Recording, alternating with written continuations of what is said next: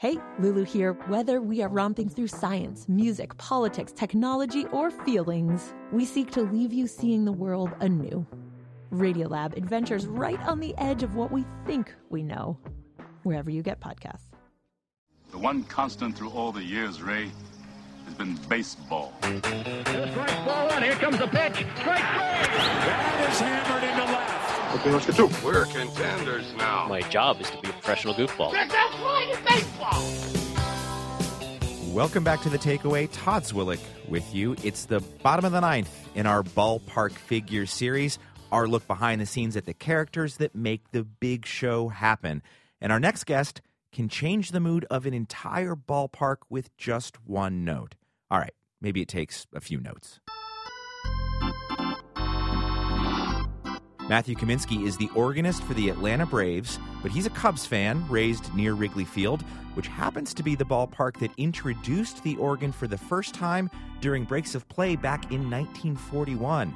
Well, today he uses Braves fans to help him psych out visiting hitters as they step to the plate. And I spoke to Matthew about the power of having thousands of ears on you while their eyes are on the ball. We were playing the Mets three years ago or so. I believe he plays first base now, but he was an outfielder, Lucas Duda, um, coming up to the plate. And I guess I have two options there. I could either go with Camptown Races, Duda, Duda, or I could go with Zippity Duda. But um, for some reason, one of those nights, uh, the fans were really into Camptown Races. We had a long rain delay that, that certain game where when play resumed, the whole stadium, which um, after the rain delay was maybe 20,000 or so, was singing along doodah doodah.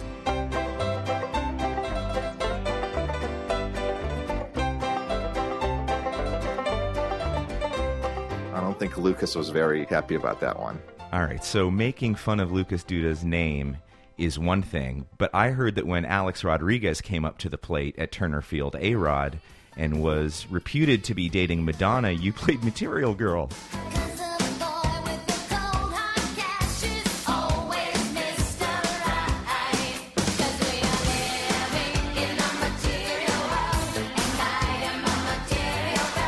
Yeah, that stuff like that. When when there's a certain uh, situation or a certain rumor involved, if it's harmless enough, it's it's it's free reign. So, Okay, so, what did uh, what did you do to Tim Lincecum, the pitcher? So Tim Lincecum was, I guess, busted on uh, certain drug charges. So I, I played a little Puff the Magic Dragon, which um, got a laugh from people who knew. All right, Matthew, but what are you going for when you do that? Are you trying to entertain the fans and give them a laugh, or are you trying to get under Tim Lincecum's skin and maybe take some of the some of the sink out of that slider? I really don't think it gets underneath the batter's skin. I sometimes will see a player chuckle, like Jayson Werth. Um, he likes to sport a beard, and he looks pretty similar to Jesus. So I, I played Jesus is just all right.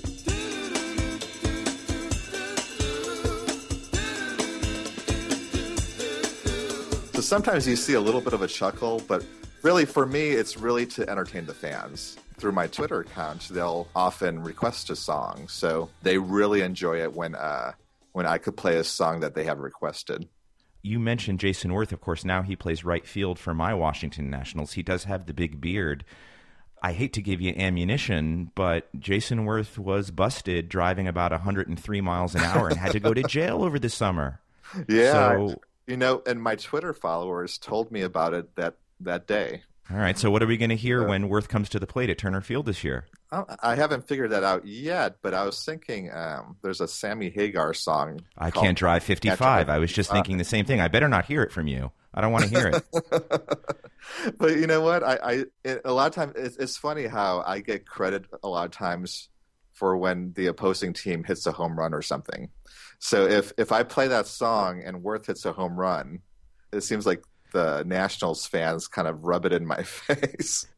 So I got to say, thinking about the career opportunities of an organist, really these days, uh, it seems to be uh, church on the weekends or maybe Wednesday night, hockey arenas, of which there aren't that many in this country, and baseball parks. Really, are there? You're one of the lucky ones. I believe only roughly half of the baseball teams have organists. Um, I believe basketball has some organists, but I think um, for traditional organ sounds, I think baseball and, and hockey are are the most popular ones. Do you see yourself as holding on to a tradition of American music, or are you just a guy who plays ditties at the ballpark?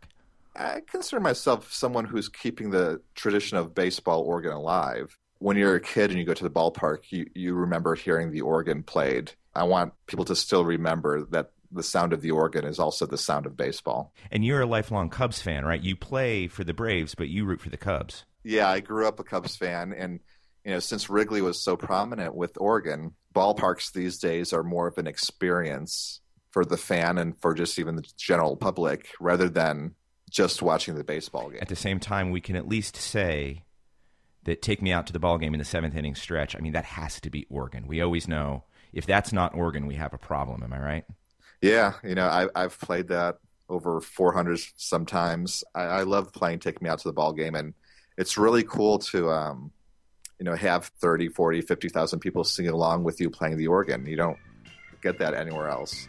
Matthew Kaminski plays the organ at Turner Field for the Atlanta Braves. And that's the ball game for our Ballpark Figures series. We want to thank Kyle McCauley for his work on the series all this week and all our various characters who took part.